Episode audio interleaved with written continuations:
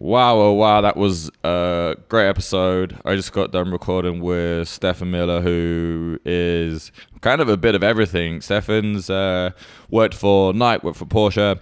Um, he's doing his own thing right now. That's what he does professionally. But he has a, a, a passion and a, a very deep running interest in, we use the term spiritual practice without sounding too spiritual. Things like meditation, mindfulness, gratitude, journaling.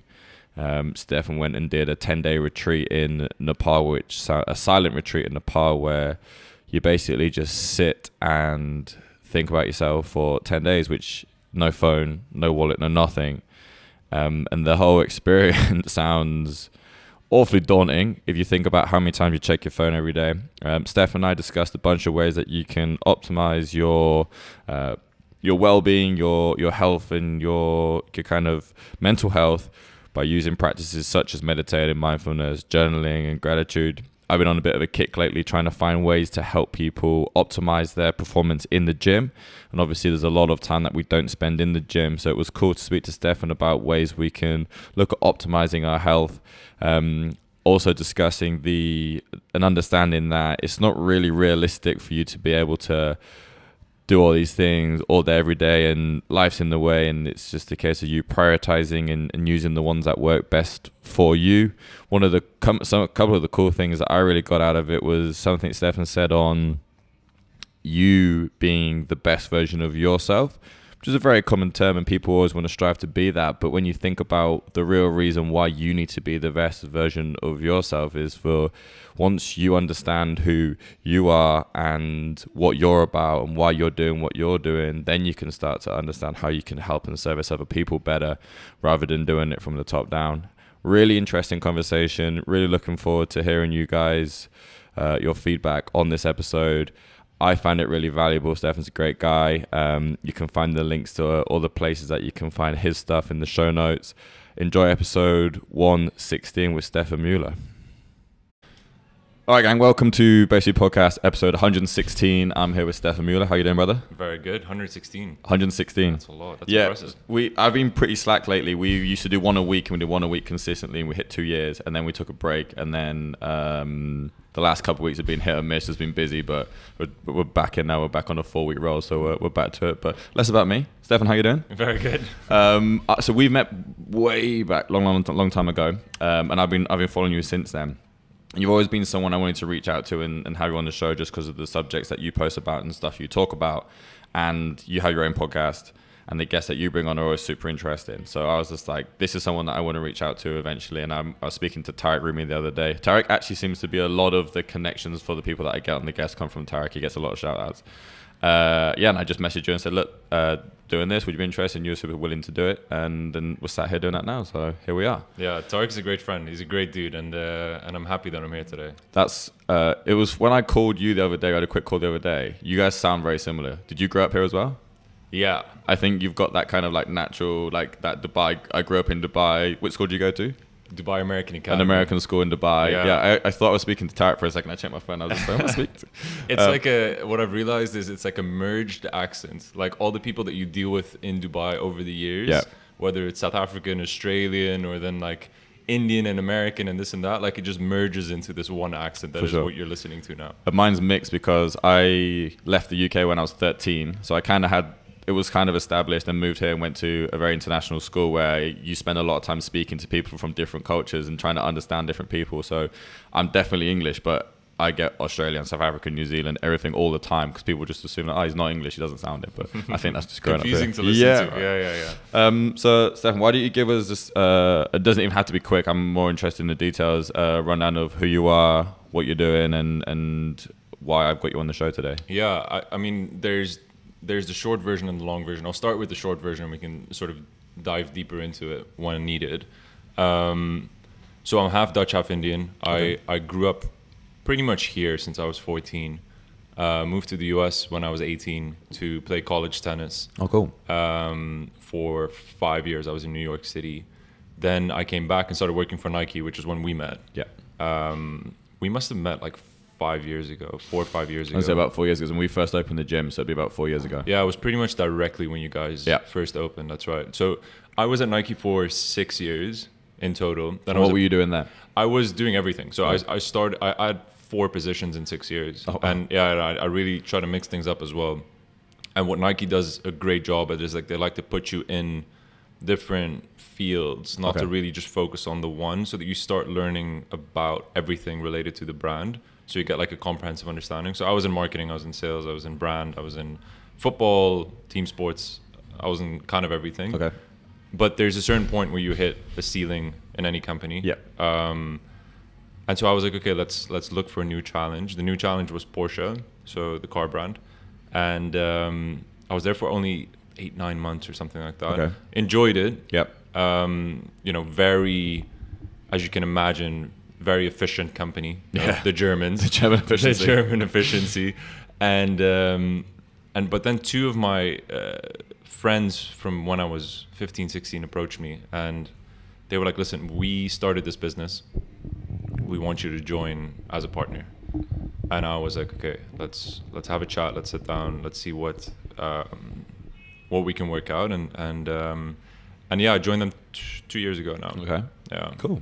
And then, so all of those things is uh, that's your your career. So all the things that I've seen uh, of you on social media in.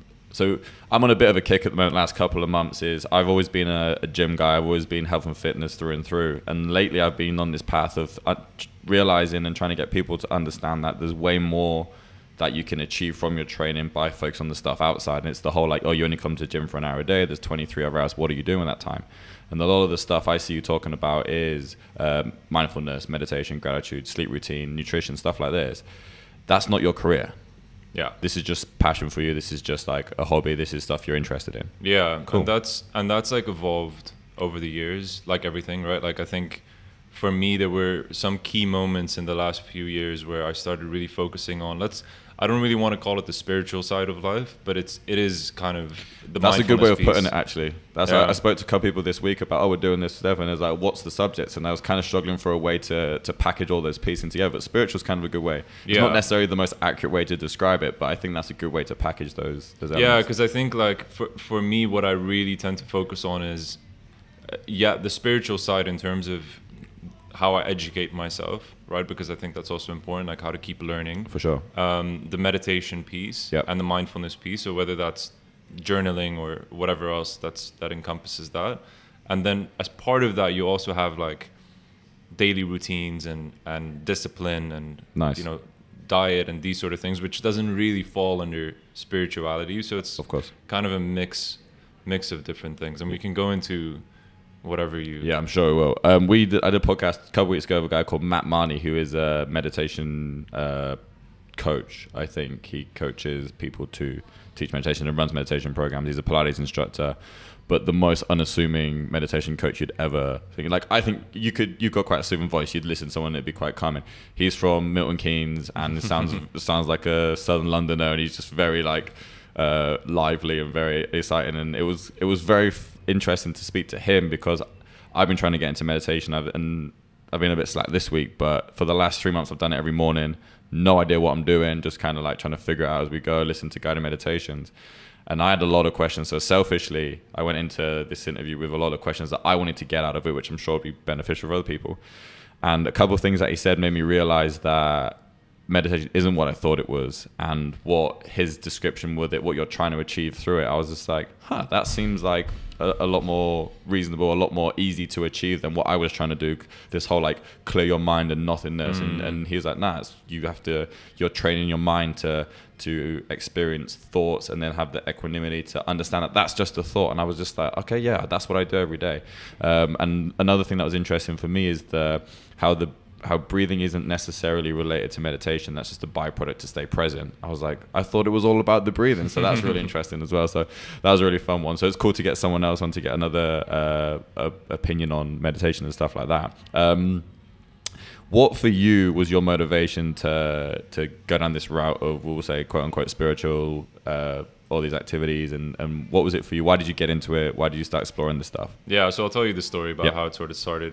I, uh, for for starters, I started meditating in college. Okay. Um, and and the way that started was I took a psychology class, intro psych class, and in in the US and uh, obviously in a lot of places around the world, there's some classes that are like 300, 400 people, and so this class was about 300. Uh, 300 students and one teacher and the teacher was just a rock star like Okay. he came in and he just like basically mic dropped and he was just everyone Nice. was like this guy is incredible and it was a psychology class right Okay. so so I went to him after one of the classes and I was like, listen, don't know what I'm talking to you about here, but like I just want to have a conversation with you because you're super cool. So we started talking. I started working with him on a few different projects. And then he was like, I'm I'm gonna do a positive psychology class next semester. He's like, register for it. I was like, okay, cool. So I registered for it and and 20 people in the class. Um, he basically hand selected the people that were Oh, gonna wow. be in this class, and we meditated 20 minutes before we properly started the class every like single that. time. Yeah, so that's how we got into. That's how I got into that, and then all of a sudden, like you, with you as well, like you you, once you practice it regularly. You'll notice some differences. They might be very subtle, but Yeah. you'll notice some differences, right? Yeah. So I was like, okay, this is obviously here to stay. So it became part of not necessarily my daily routine because when you're 21 and you're in college and you're in the US, it's not like Yeah, you know, priority, yeah. yeah. becoming a monk or anything like that. Um, yeah, it's not a priority for sure. But it helped me with even with tennis. Like uh, when I played college tennis, like when I was playing ga- games and stuff, it really helped. You guys won't be able to know this because this is just an audio podcast, but Stephan's really tall. Yeah, six foot seven. Yeah, yeah, yeah. I'm. I'm really tall. um, so a few years later, so fast forward when I was 25, Mm-hmm. I was working at Nike. I was doing my MBA, uh, executive MBA, and I was working on a startup. So I was doing these three things, uh, which took 16 hours of my day Right. and it wasn't that I was overwhelmed by the amount of time that it took because I was kind of used to sacrificing and through tennis and whatever else like I was used to that for me the the difficult thing was switching attention between the three things so basically finishing work at six o'clock coming Okay. home and then focusing on studying and then focusing on um, the startup piece and and and it wasn't it was very inefficient I would love. I'm excited to hear how you did this because I struggle with that a lot. Yeah, well, meditation was one thing, Okay. right? Like one of the things that I've even now till today, what I do is, let's say that you're switching from meeting to meeting, Yep. right? Which all of us on this, all of us do. One of the things that I do is instead of like finishing the meeting and then checking my WhatsApp and checking my Instagram, da, da, da, I'll just focus on my breath for 30 seconds. Cool. Literally, it just grounds you and it just brings you back to the present moment, and then you do whatever you gotta do. Just 30 seconds in between, and then all of a sudden you kind of like quickly reflect on the last meeting, and then you quickly prep for the next meeting. Like that's sort of the byproduct of that. Um, but anyway, so there was one particular night where I was studying for a finance test out of all things. It was a Tuesday night, and I got like three pages in, and I was like, "What the fuck am I doing?" You know, when you have that feeling, you're like, "This is this doesn't feel right anymore." Yeah. So, what I always did whenever I was in doubt about anything was I would watch YouTube and specifically Gary Vee Okay. and I would just let him shout at me for, for two, three minutes, just call me all kinds of names, Yeah. and then I'd be like, okay, you know what, you got this. Like, let's go back to it and, and just beast it out, basically. Right, cool. This whole hustle mentality, right? Like, Yeah. I was all, I was super into that. Um, but then instead of that, I watched Jay Shetty. Yep. So I watched a Jay Shetty video on the Tom Bilyeu um, Impact Theory Impact podcast, Theory. and one of the things he was talking about very particularly was why do we do what we do?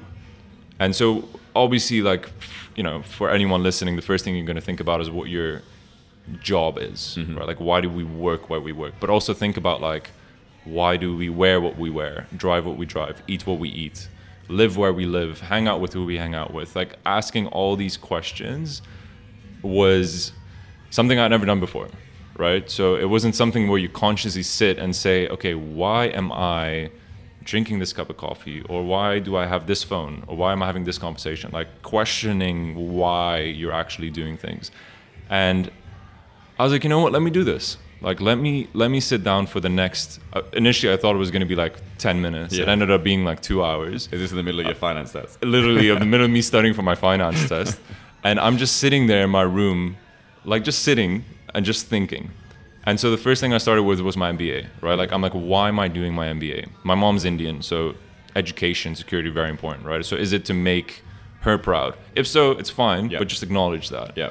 Uh, the second thing is is its status, right? Is it like me finishing this and going to my friends and be like, hey, like look at what I have, yeah, you know?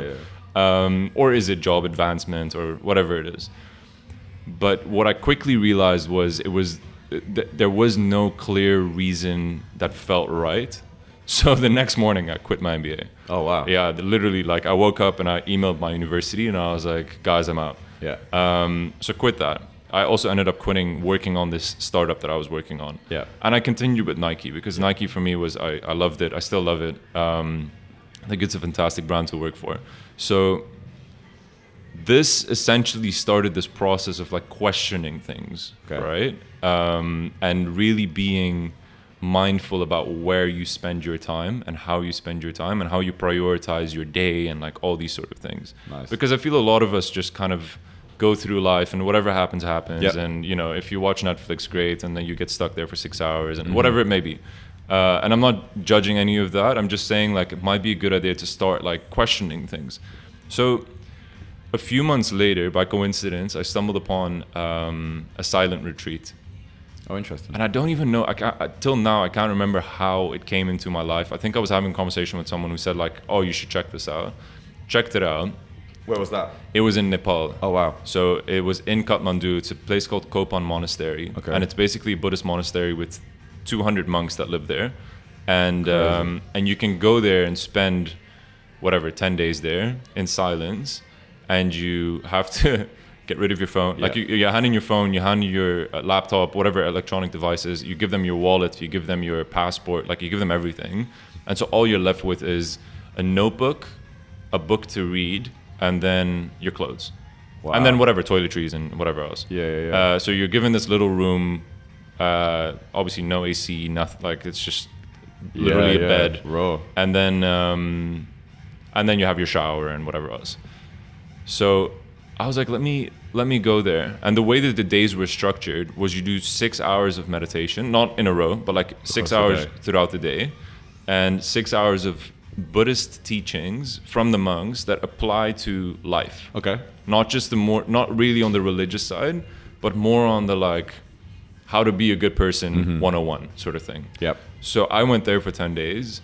And so basically this journey you know the four or five months leading up to this along with that experience kind of solidified this you know thing where i was like okay like this is what i really need to start focusing on and there's benefit in this mm. And then when i came back i was like okay i've learned so much in the last five six months how do i communicate this to people right this is when i started my own podcast Yeah. where i was like this is probably the best way for me to do it because i'm not good in front of a camera necessarily Yeah. um, you know i don't like being like center of attention or anything like that I hear you. but I like to just have conversations with people. 100%. So so I think that's where it started, and and that's when I started working on uh, the additional things about habits and routines and things because I saw that the monks are so militant with that, right? Like they wake up at like 3:30 a.m. and they they chant and then they do this and then they do that. Their entire day is Man, planned out. That's crazy. How long were you there for? How long did you do Ten that? days. Oh, that's insane. It was because I was like, you know, I, I had run a marathon just before it.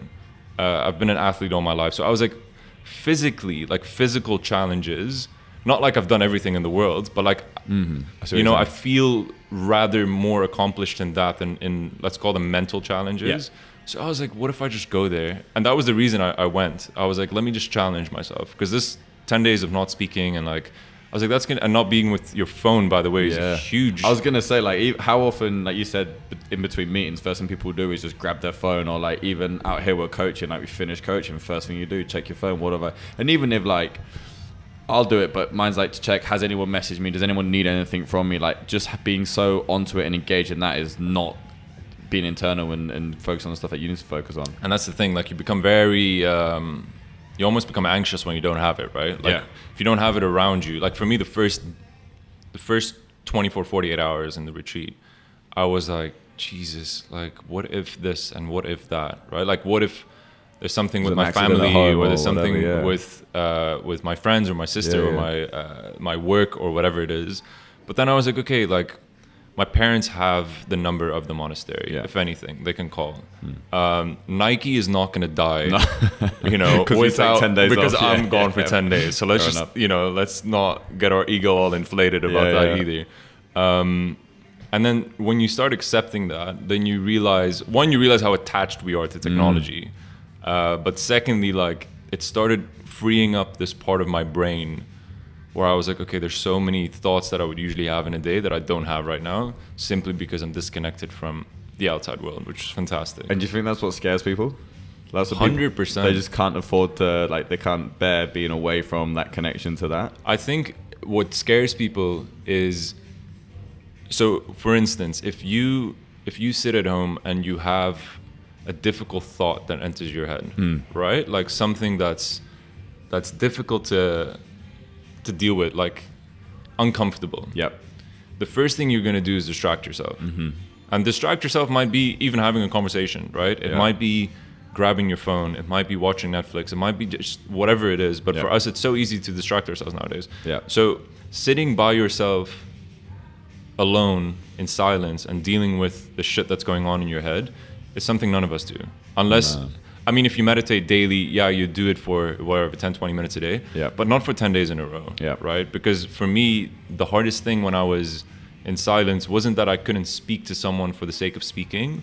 It was speaking to someone because I wanted to share what was going on in my head Okay. right? So I was writing like I've never written. Like I wrote 70 long pages back to back. Wow. Um, just with like vomiting my thoughts. Yeah. You know, like that was really it. Like I looked at it after. I'm like, half of this shit doesn't make any sense.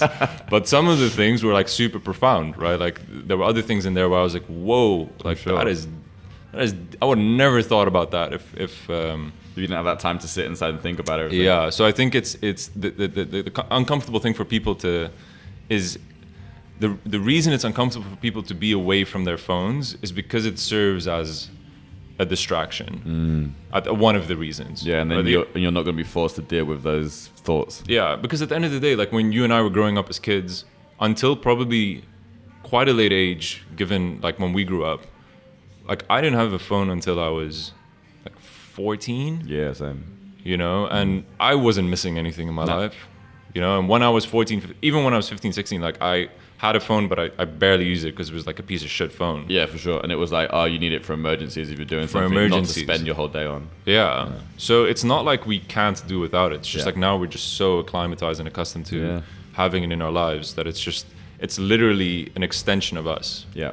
Unfortunately, sure. unfortunately and fortunately i guess to a certain extent So then, how do you take what you experienced in those ten days, which is this amazing experience, which you I'm sure got a lot out of, and then exercise some of that daily? Like there's things like meditation and and trying to take breaks from your phone in between, but obviously you're never going to get. I'm guessing you have to sit there for a while until you get to the point where you have to face these difficult conversations. How can you implement some of that, like when you're not in Nepal in a Buddhist monastery? Yeah, so I think there's a few habits because I also came back and I was like, okay, let's manage expectations, right? Like, Yeah. you're not you you are going back to the Western world, Yeah. and you are going to have to a be- job and you have and you have a job and you have to speak to people Yeah. and like you have to use technology. You just don't have a choice. Yeah. So don't be that guy who's just gonna renounce every denounce everything and just try to live like a monk because it's not gonna happen. Yeah. But like, let's see how we can find a balance between what I've learned there and the world I'm going back to now. Um, and again, that was also a questioning process of, of prioritizing time, right? Like understanding how to m- most effectively spend my time. Because I'm an ambitious guy and I've always been an ambitious guy. Sounds so it's it. also not like, you know, monks don't really have ambitious goals, Yeah. right? It's not like they want to, I- I mean, at least uh, consciously change the world or, you know, make millions of dollars or whatever it is. It's it's not something They're that not goes chasing on. a promotion. Yeah, or- they don't chase anything really, and and that's one of the reasons that they're so free. Um, but so for me, I was like, okay, what habits can I implement on a daily basis? Firstly, that are value adding to my life, okay. in order for me to become the best version of me. And the reason I say best version of me is because the people around you deserve the best version of you, right? Agreed. If you wake up and you're in a bad mood and you're just a dickhead all day, like you know, unfortunately, it, it it's going to impact everyone around you, right? And there's just no there's no preventing that. It's going to impact your loved ones. It's going to impact your friends, your colleagues, whatever. Yeah. Um, so I was like, how can I make a conscious effort to be consistently the best version of myself? And best version meaning like the kindest possible version of me. Um, not comparing myself to anyone else, right? Not kinder than Craig, Yeah. but just me. Yeah. So, first thing was meditation. I was like, we're not gonna do two, three hours, right? We're just gonna do. For me, at that point, it was 30 minutes, which which does sound like a lot uh, for someone who's never meditated before, and but 30 minutes for me was was a starting point. Journaling was a huge thing as well. Okay. Because I realized how much impact writing had while I was there. Okay. Um, I've never tried the journaling part. That's the one thing that I haven't tried with which I'm super not like I think it's kind of I got that whole fear of what will happen if I if I do it. Not the the I'm kind of anxious about what am I going to have to face if I start writing this stuff down. So there's there's a practice which you can try, which is the easiest way to get into journaling. It's called morning pages. Okay. So morning pages is something that I got from Tim Ferriss. I can't remember where he got it from. Uh, Julia Cameron, I think her name is. It's a book called The Artist's Way. Okay. And in The Artist's Way, she basically gives like different practices that she uses in order to become the most creative version of yourself. Now, what Tim Ferriss used it for, and the reason I got into it, is basically to to trap your thoughts on paper, right? And and the timing to do that is the first, the, like as soon as you wake up, you go to the bathroom, you wash your face, whatever it is, you sit down and you write. It's supposed to be three pages of whatever it is that you think about. Okay. Because a lot of us, I mean, whether you want to admit it or not, like wake up with whether it's anxiety mm-hmm. and anxiety in the in the form of like our to-do list for the day. Yeah. Right? Like I woke up this morning and I'm like, oh, I got the podcast today. Yeah. Right? And then I got this and I got that and then I got that. Like already you're scheduling your whole day in your head the second that you wake up. It's not like you wake up and You're chilled and you're yeah, you're chilled and everything else. So what happens is that when you when you wake up and you write everything down, for whatever reason, it's out of your mind now, Okay. and it's on a piece of paper. And what what I felt is just a, a tremendous amount of clarity. This takes this could take anywhere from from five minutes if you just want to write one page mm-hmm. to 15 20 minutes if you actually want to write all three and it's not like it's a smooth process right like it's Yeah. like you'll write and then all of a sudden like you'll blank and like you'll sit there and then you'll start writing again Right. but you're just writing everything very in a very raw sort of fashion Okay. it's not it's not forced and it's not you know it, so that's one practice i think that a lot of people can can benefit from Okay. Yeah, Yeah. And so i actually do that first thing in the morning Nice. um I think that's something I, I want to try. Like I said, I'm trying to play with many of these things to get a better understanding and and like I want to explore this stuff because I want to find ways to help other people. But one thing that the way you're talking about it is your approach is to make you the best version of yourself because then you can service people better and you're a better part of your community.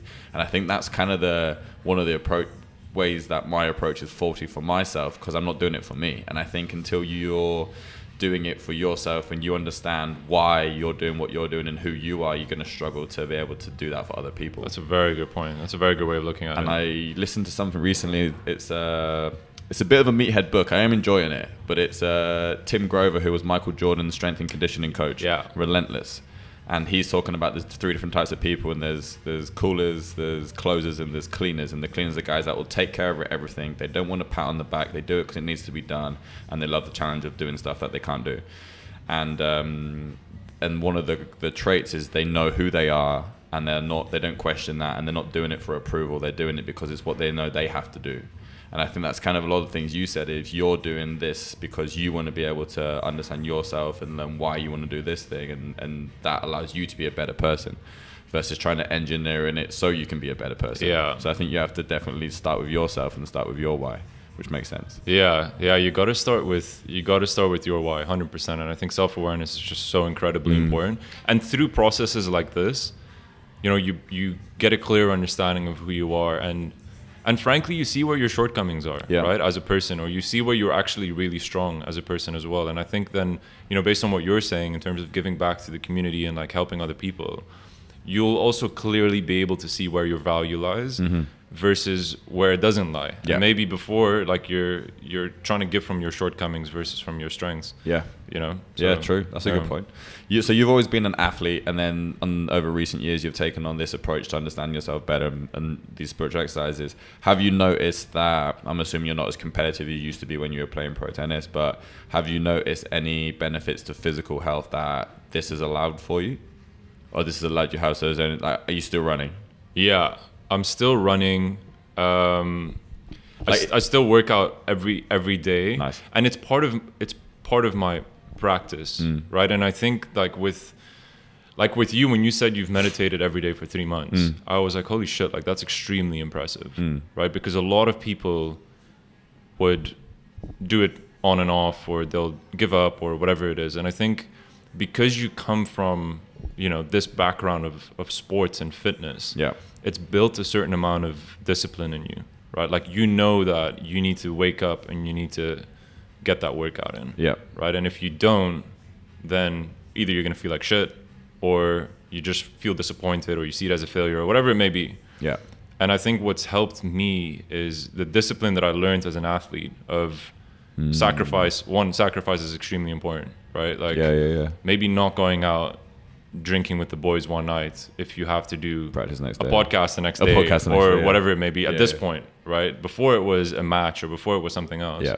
but again it's then prioritizing so i think this the, the sacrifice was one thing the discipline it built though was the most important thing because i feel like in order to build a habit you know we can talk about how to build a habit effectively but i think the number one thing you need is discipline Okay. there's there's nothing else more important than saying, "Oh, it feels a bit rough. Should I do it today? Do I want to do it today? Should I just sit on the couch instead?" No, you gotta fucking do it. And that's when we, we, we look at like the hard option is making the hard option is like you may look at that as simply as I'm gonna go and we I always talk about this with training is like okay if you've got the option to do like 10 minutes or 8 minutes and you know 10 minutes is going to be harder and you can do it do the 10 minute option. But I think you have to be a bit more open minded with to what the hard option is. Like it's waking up and deciding to journal deciding to meditate not watching an extra episode of Netflix and go in bed when you're Yeah. supposed to so you can do. Is that's the discipline aspect right? Because you're not always going to be motivated. You're not always gonna like i'm not always gonna wake up like yeah i really want to train today. Sometimes you're gonna have to force yourself and use discipline to be able to stay committed to that. Is how have you found that and since you've started doing this stuff is i'm sure every day you don't wake wake up feeling like i'm gonna journal and i'm gonna meditate today Yeah. is that just exercising discipline and making sure you do it because you know it's going to be beneficial to you Yeah. So, you, like your example of the eight minutes versus the ten minutes. Yeah. That means you're already in the gym, yeah right? So then it's a different decision that you have to That's make. That's true. And it's a bit easier to make the ten minute decision at that point because you're you're already here. Yeah. Like, I think the hard the hard thing for people is is that. So I, I prioritize small successes over medium failures. oh nice So, and, and what I mean by that is, let's say that you wake up in the morning and you want to go and work out. Mm-hmm. Now, a workout could be I'm going to go to the gym for an hour and I'm going to do a class and I'm going to do X, Y, and Z. If you miss that, I consider that a medium failure. Okay. A small success is waking up and going for a walk yeah right? You're moving. You're still. I- I mean, it depends on who it is, right? For you, a walk might not feel like a success, but someone who doesn't really work out and wants to get into the habit of being active, mm. I wouldn't say go work out. You know, do a CrossFit workout three, four times a week to start off with. Mm-hmm. Like, go for a walk two times this week yeah right? Get get the feeling of what it feels like. One to move your body, but two to accomplish something. Because if you're setting yourself up for for failure, which you essentially are if you set these grandiose goals from the offset, um, it's not going to work. So rather build up. Like I, I I'm a big believer in starting small and and, and building up from there. Definitely. I always have been. Um, and so I think that's that's a big thing like setting small habits and it and it's with everything in life like I, I a great example is I can't remember the guy who wrote Tiny Habits but there's a book called Tiny Habits and and they speak about um, exactly what I'm basically saying where he was like if if I'm sitting with a client and the client's like okay I want to start working out how do I how do I do this his first approach was for three times a week do a 45 minute workout This is the workout. I'm going to show you. Blah, blah, blah, blah. Client came back one month later, worked out once. Okay. Okay. So then he was like, okay, take me through your daily routine. So Right. he's like, I wake up, I make my coffee. Okay, he's like, when you make your coffee, how long does it take? He's like, takes about a minute and a half, two minutes, whatever. He's like, within those two minutes, do 20 squats. And he's like, do that two times this week. And that's the only thing I want you to do. And then all of a sudden, this guy was working out five, six days a week because he was like, oh, I have these two minutes. it's like, let me do small. this, but let me make it five minutes and let me then make it 10 minutes and For whatever sure. it is. So starting small and building it up from there. And it could be with working out, it could be with meditate meditating especially i mean Oh, yeah. start with like a minute right start with 30 seconds a Yeah, day yeah, yeah. don't start even with five minutes 10 minutes it's not worth it Yeah.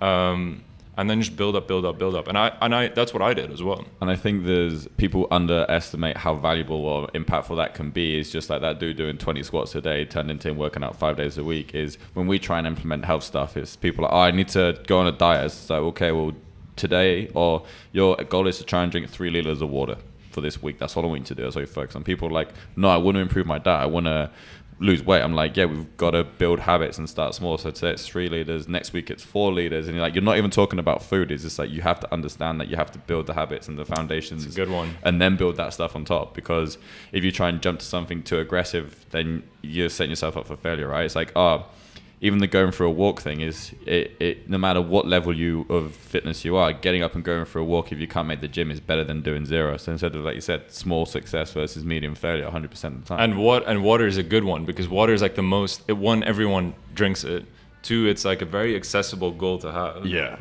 and it probably then like once you see health benefits because it's all about then seeing the subtle differences right like with water as well when, you, you see see, the it's subtle differences yeah. You could potentially lose weight from it you could just feel better your skin looks better you look more radiant you sleep better whatever it is Better energy, yeah. better energy and all of a sudden you're like hey maybe now i can eat more veggies or maybe Yeah, now for i can you know ditch the fast food on tuesday nights Yeah. like whatever it may be it just leads to other decisions Yeah, and that's compounding. It's like training. It's just like, well, now I can't do one push up. Okay, so we're going to do five knee push ups until the point where we've done enough knee push ups that we can do the one push up where you couldn't do that before. So we have to make that progress and stack it.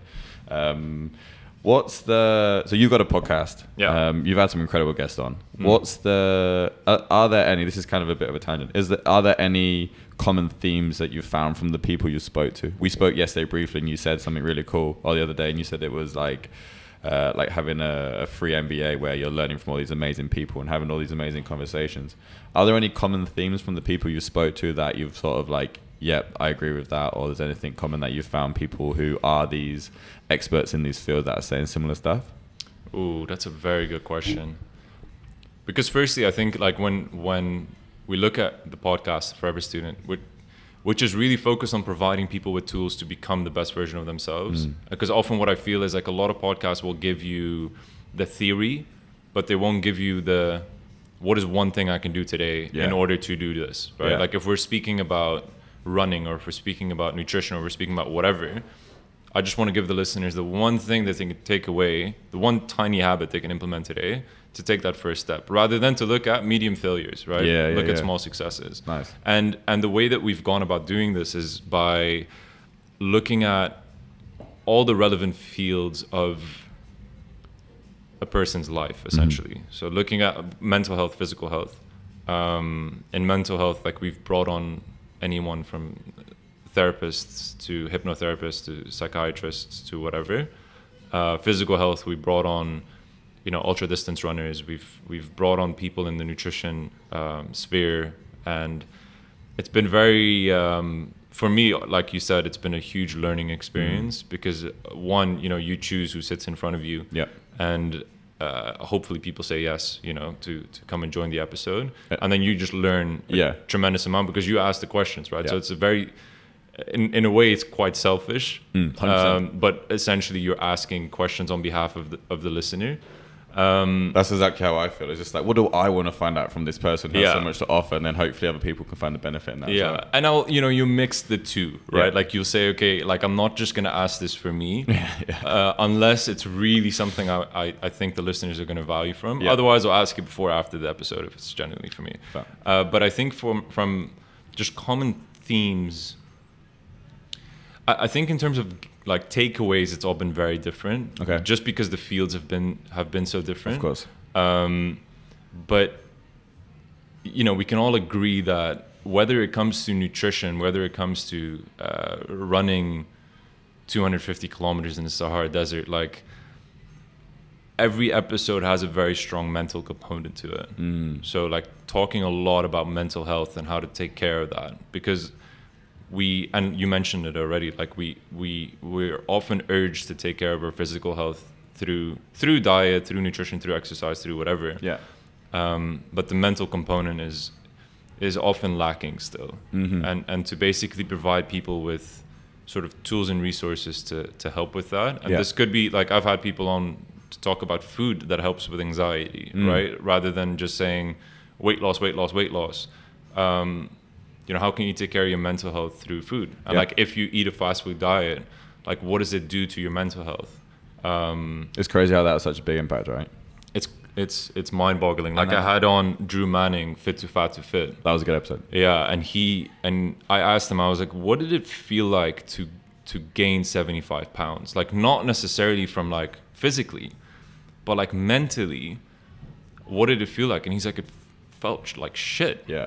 You know, like you you're low on energy, you get depressed, like you uh, you feel em- like he felt embarrassed. Like he went to the supermarket, and yeah, as part of the process, like he had to buy chocolates and chips and all that kind of shit. Yeah. And he was standing at the checkout line, and he was just getting looks from people, where it was like you're you're heavily overweight and you're buying all this shit. What are you doing? Yeah. And he he was like he wanted to tell them, I'm doing this as an it's part- experiment." yeah, I'm doing this as an experiment. But then he was like, no, this is part of it Yeah. For you know but he got to like he was like in a dark like he told me he was like in a dark place at, at, at some points um you know wasn't good with his family like all these sort of things so Mm. Yeah, sure. um so i think mental health has been a huge overarching topic of the podcast Yeah. Oh, that's interesting. What what the we also we we we've mentioned a bunch of different strategies in here for trying to like optimize people's well-being and improve people's like health and wellness is it's not really realistic. Like we talk about um like I've had a bunch of people on and, and spoke to other people about oh you should this is for optimal for sleep optimum for hydration optimum for uh, mindset and all these different tools that are available to us which I think are becoming very popular which is really cool to see is there's obviously there's, a, there's quite a difference between what's optimum and then what's realistic and then I have work for 12 hours a day or I have to go to the gym still and whatever, whatever. And even people, we get guys in here that are really uh, ambitious with their training goals, but like you only get an hour five days a week. You're not going to be able to achieve that. What do you think or how do you handle what's optimist optimal for what would be the ideal scenario if you were like you were single and you didn't have a job and all these beautiful things that you could do to be an amazing person and then having a, a real job and being a grown up is that how do you find a balance between choosing which ones you should spend your energy on in terms of like what activities and yeah stuff like we've been we've we've talked about journaling meditation then we know like um so there's i have a uh, this uh, book called perfect day formula by craig ballantyne where he has like um, you shouldn't have caffeine 10 hours before you sleep and Yeah. you shouldn't have food and alcohol five hours before you sleep and you shouldn't work three hours before you sleep and you should have no screen two hours before and you should have no lights one hour before it's like well sometimes i'm coaching until 8 p.m and I try and bed by nine, so I'm working and, and then I have to eat and I have to do all this stuff before I go to sleep. So that's obviously not optimal as per that rule. And Yeah. there's things you could probably do when you get to a point in your career when you can control your day to optimize for what you want to achieve. But right now, that's not realistic for a lot of people. Is how would you decide where to spend your chips if you had to pick which ones were? A very clever Mm. question, and I think um, one what's important to to just shout out is, you know, your morning routine is not going to be the same as mine, Okay. and for a good reason, Yeah. right? Like because it's personalized. Mhm. Like what I'm saying is is something that works for me. Like genuinely, you might start this journaling process, for instance, Yeah. and after like ten days, you're like, screw this. Like it's not Okay. it's not working for me at all. Um, I'm gonna try and do it differently. I might do journaling tonight Mm-hmm. before I sleep versus when I wake up. So what I think is extremely important for people is to. This is actually an interesting question because I had a I had a lady on called Celeste Headlee, who spoke about analyzing where your time goes, and Okay. basically, and I'm not saying anyone should do this, but this is just a thought starter to to have a journal and at the end of the day write down how you spend your time so like literally writing down i watched four hours of netflix today Yeah. you know and just do this for i think she did it for two weeks Okay. And then she looked back on it and she's like, "Holy shit! I spent 12 hours watching Netflix this, this needs to change, Yeah. right? Because someone listening might be like, Stephan, I work from nine till seven. Yeah. Then I get home to my kids, and or I get home and then I, you know, I watch Netflix and and I'm like, okay, but Netflix, Mm. right? Like, so you watch Netflix, like, let's be honest, and maybe you watch it for a bit too long, uh, and you'll say, okay, but I use it to, you know, calm my mind down. And I'm like, there's other practices that you can use. Just Yeah. try it out for for a little while. So I think the first thing is personalize your morning routine and your evening routine Okay. right understand from from both from both aspects like what are valuable habits that you could potentially implement so in the mornings for me it'll be like walking sunlight cold shower meditation uh, exercise hydration uh, journaling like these sort of things would be part of my morning routine. Yeah. and I, you can mix and match them however you however you please. And you can do it for as long as you want. Right? Like it could be 20 minutes. Okay. it can be 15 minutes. Uh, one big thing that i do in the mornings is i don't look at my phone for the first hour and a half of my day. Okay. hour hour and a half of my day. And um, and the reason i do that is because you can wake up look at your phone and there could be a message that just Puts you in gonna a shitty mood. is yeah just puts you in a shitty mood right it could be from your bank it could be from your parents it could be from your friends it could be from boss whatever Mm-hmm. when you go through your morning routine and then you look at that same shitty message you're in a completely different frame of mind yeah.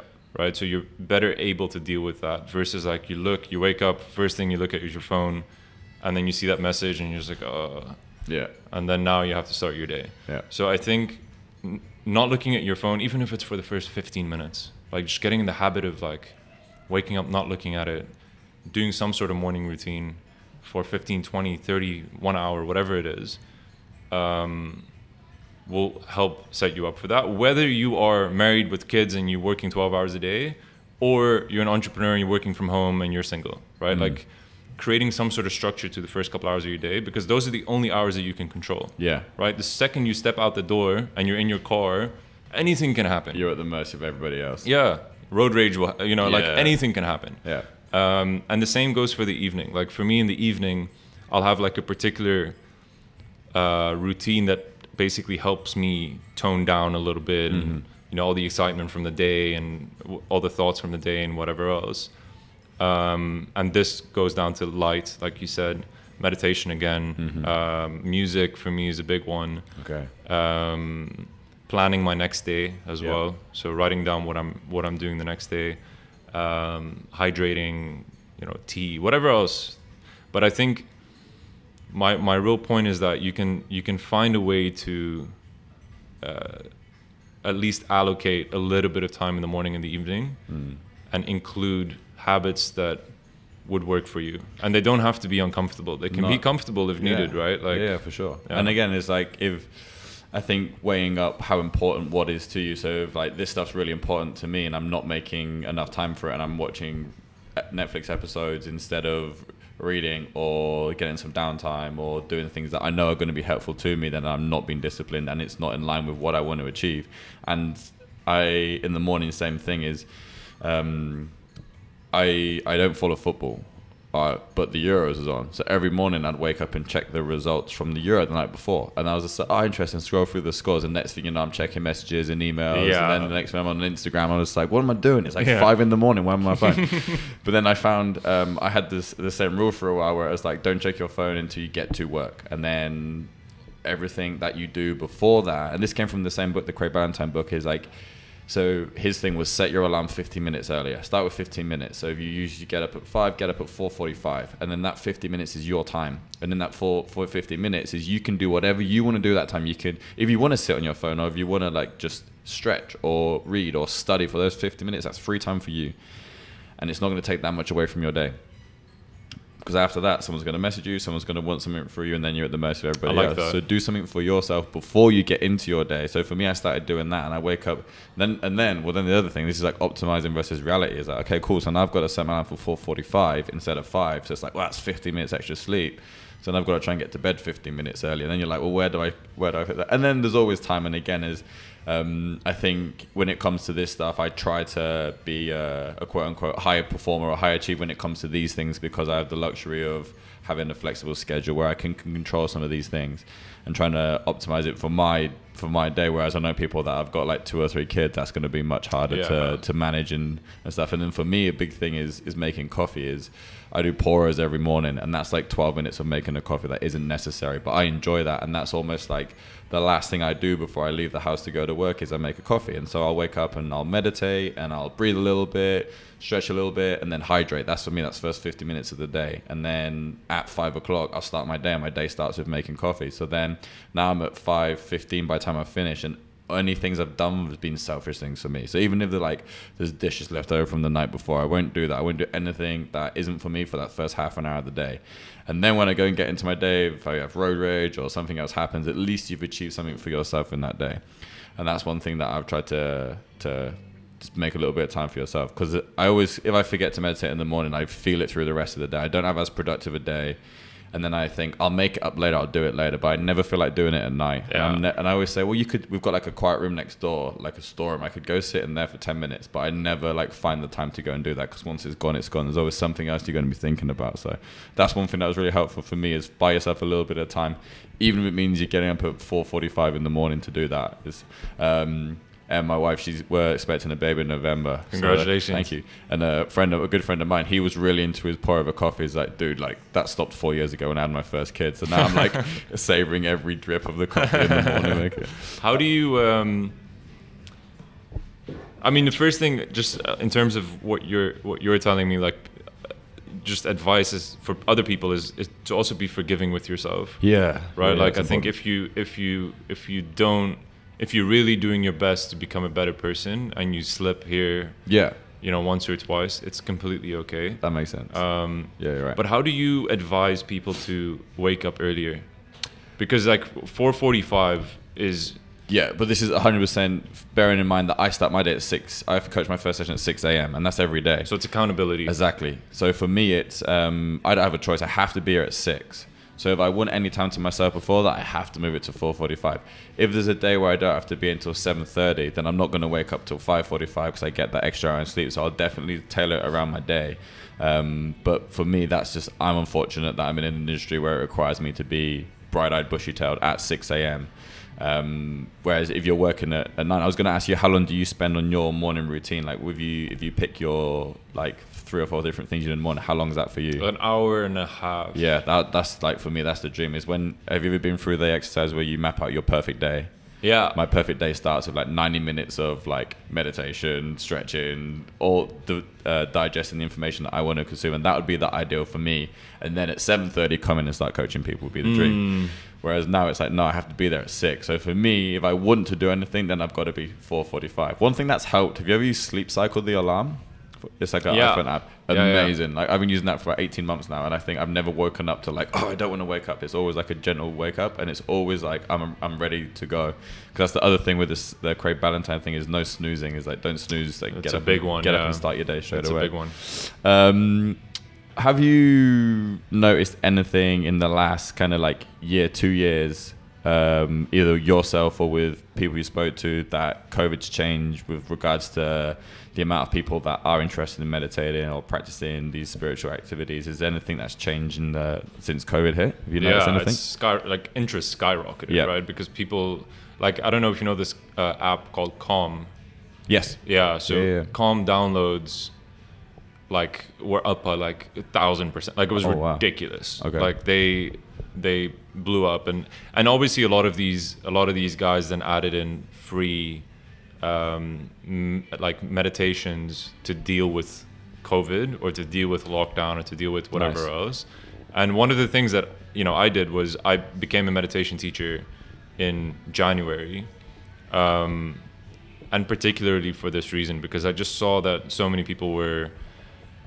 I, I don't want to say necessarily, yeah, they were suffering, right? And they they would want to try meditating, but they wouldn't necessarily know where to start or am I like you like you were like am I doing it right? Am I not doing it right? Yeah, like yeah. I'm it's frustrating blah blah blah. And I, I wasn't at a place where I felt confident to teach people you know how to do it effectively. And I, I, I didn't want to be that guy who just you know implemented his own practice on other people. Mm. so I was like let me do this course so that I can I can properly teach people how to do it and like explain the benefits of it and, in a bit more of a professional way. Nice. Um, so th- so definitely the the demand for meditation has gone up a lot. Cool. Um, and I, and I do get a lot of questions about like how to start and Mhm. and and these sort of things. So Yeah, I think there's a lot of like awareness around looking after yourself since the lockdowns happen and people losing jobs and stuff and there's a lot more high stress and high anxiety and stuff. I think it's become a lot more popular uh, discussion to have around mental health and, and ways you can benefit and, and help that. And I think for me, my interest is not that we work with elite level athletes, sorry guys, but the there's a lot that I feel can benefit training. And like I said at the start, is my mission is to try and find ways to help people improve their training. And one of these ways is definitely these tools. But I think dealing with life and stress and, and all these other things that people are probably struggling with more now than ever before. I think finding ways to help deal with that's really cool too. And I think there's a lot more available. And like I said, these apps, there's more of them. And I, I'll go on YouTube and just put five minute guided meditation and Yeah. find whatever's thing. And there's so much out there and there's so many podcasts that offer it. And I think that's really cool. that and it's all free, you know. Yeah. Like that's another thing. Like Yeah. meditation is one of the most accessible things in the world. Um, granted, you need to find what works for you. Like Yeah. I can't, I can't listen to guided meditations. Yeah, I Uh. I just need to be in, in silence, and other people like can only do guided meditations, and you have to find a vo- like you know a voice that works for you, Yeah. and maybe you like music with it, maybe you don't. Maybe you like to go to actual classes versus guided meditations, you know, on YouTube or on an app. So you just need to find as well what works for you, but just start somewhere. Yeah, nice. Uh, last question, or last couple questions ar- ar- around meditation, as we're on the on the subject, is um, that kind of answered the question. Is the is getting started is and like I mentioned earlier with the guy I spoke to before, is it, there was not stigma because there's no one ever talks about meditation as a bad thing or you should oh you should be careful when you start meditating, but it was more of a like where to start.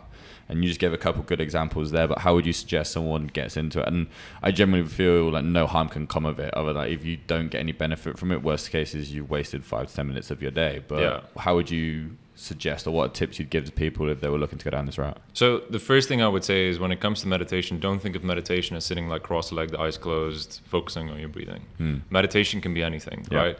Meditation can be you going for a walk without your phone. Yeah, That can be a meditation, right? Because again, like we spoke about, like the distractions and the this and the that. Like for me, it's it's stepping away from distraction first and foremost. And for someone who might feel uncomfortable, you know, sitting with our eyes closed or lying down with our eyes closed or whatever it is, go for literally go for a 10 minute walk without your phone and see how you feel after. Do that for a week or do Mm. that for however long you want. Um, then when it comes to the actual part of sitting down with your eyes closed i would start with a minute of focusing on your breathing. And the way that you would do this is um, I have I mean there's so many different techniques that we can we Mm. can go into but one of the easy ones is to just uh, count your breaths mm. so you know breathe in through your nose out through your nose and that's one and then two three up to 10 and then from 10 down to zero simple. because what that does it just makes you focus on one particular thing yeah, right? Now, if you lose count, you have two options. One is you you start from zero and you, you go again, uh, or you just continue from where you left off. And one of the things that happens when you do that, so let's say that I get to three and then my mind wanders, yeah, and then I bring it back. That's a, that's like a rep in the gym. yeah, Like that's like doing a bicep curl, right? Like you're making the muscle stronger by bringing your attention back to your breathing or to whatever it is. Like that's where that's the practice, right? The prac- the success is not in oh I did 100 breaths right. flawlessly. I counted to hundred. Yeah, yeah, yeah. yeah, no, that's not that's not impressive. Like that's not what we're looking for. Yeah. What we're looking for is that whenever you lose that focus, that you are able to bring it back Nice, that's success for me in meditation. amazing. Um, so it's very, I, I don't want to say, e- I'm, I'm talking about the, the process itself is very simple to understand. Mm-hmm. Um, so I think for starters, for people, like if you can do 30 seconds of just breathing and bringing your attention back to your breath, yeah, um, that's a that's a fantastic starting point, and then and then build it up from there. Go to a minute, go to five, go to yeah. ten. And when you put it that way, that's that's the the aim and that's the the what you're striving for. That's very simple. When you talk about people think it's like try and clear your mind. Is people sit down and try and think how the hell do I start that? But when it's just like no, you just concentrate on and count your breaths. If you lose focus, bring it back in, and that's what we're doing. That's our rep. Yeah, and and and I think so, so. What happened when I started this journaling process is that all the shit that I would think about during meditations is now already on a piece of paper. So you journal, then meditate. I journal, then I stretch. Ah, Just like because when I'm sitting and meditating, I just want my body to be like relatively warm, nice, um, and then I meditate. Cool. I like that. Get it out. Get uh, yeah, basically get it out, move a little bit, Yeah. so you know you're you you you wake up a little bit more, Yeah. and then meditate, and then after have coffee and whatever. But like and then meditate, um, and what that that's really allowed me to really focus in a much more in a much better That way. makes a lot of sense. Yeah. I'm gonna try that. I'll keep you posted. Yeah, you should. And I know I said that was the last one, but uh, I noticed you're wearing a whoop. Yeah, Do you rate it? You into it? Yeah. I've been wearing it for like three and a half years now. Oh, nice. Yeah, yeah, yeah. Early adopter. Uh, yeah, relatively early adopter. I uh, I got it from a friend of mine who was like, "You should try this out," Hmm. and um, and it's just kept me. It's like my mom shouting at me, you know, like go to sleep. Do you uh, how how much attention do you pay to it if it's saying like if your recovery is low, do you you listen to it and you go, cool, I'll take it a little bit easier when I'm training today. Yeah, Do yeah. you notice that? Um, 'cause we're I was discussing with a couple people that are very anxious exerciser and they they get blown up quite quickly. They've got like a high state of arousal, so they'll get like, oh, this is I'm gonna this workout's gonna be hard. I'm gonna and they're like overly stressed going into it. And so the uh, this specific person I was talking about talking to doesn't wear a whoop, but does say they have a very high resting heart rate. And I was like, we need to look at like some calming exercises, stuff that will reduce your stress. Because if you're going into a, especially a CrossFit workout or a high intensity workout, you're going into a sympathetic nervous system where you're going to have a high level of arousal, where your heart rate's going to be very high. We don't want to spend too much time there. So we want to think about staying very calm, getting high for our exercise, and then coming back down again as quickly as we can. I On both sides, yeah. On both sides, yeah, Yeah. coming out of that uh, that state as fast as possible. Um, and I feel like having lower resting metrics, like uh, or a higher HRV and a lower resting heart rate, will will benefit to that. Do you notice any changes if you've meditated and done breath work that that impacts anything you've got on your wrist? Yeah, hundred percent. Nice. Yeah, and and I, uh, you know how Whoop like so for whoever doesn't have a Whoop, like there's an app that you that you look at with with all the stats, and it'll give you comments, right? Like it'll tell you, like once you fill out that morning journal of question, like, yeah, did you meditate today? Did you do this? Did you do that? And I'll say yes, no, yes, no, yes, no, and I'll look at my recovery, and if it's let's say it's high recovery today it'll say the days that you've meditated Uh-huh. your recovery is up by 8% Nice.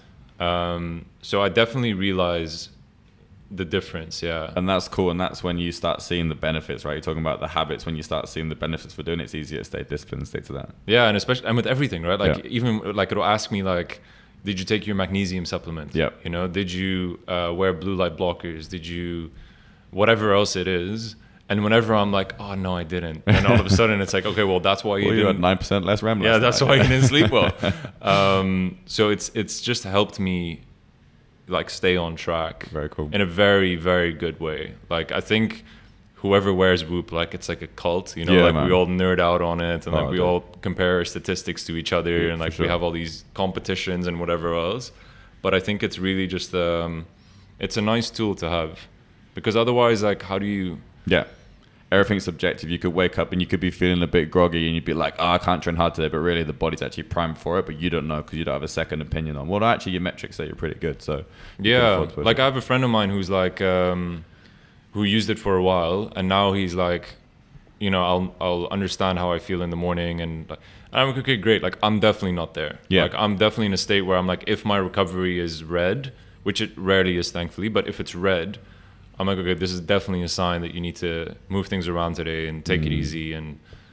I'm the same. else. I won't. It's not gospel to me. It won't be like if I wake up and I'm green, but I still feel a little bit tired, or I, I don't feel like I'm going to be able to push training. Just because it's green, I'm not going to crush myself. And likewise, if it's red, I wake up and it's red, and I'm feeling awesome, I'll still go train, but maybe I'll pull it back a little bit. But it's it's a it's a very good second opinion to me. Yeah. And especially on like if you wake up and you're like, man, I feel dead, and you wake up and you look at your sleep score was terrible. You're just like, yeah, I probably should take it a little bit easier today. But you also have it like on the flip side where you wake up, you feel dead, and you have like a ninety percent recovery. You're like, You're what are you like, Wait a about?" second.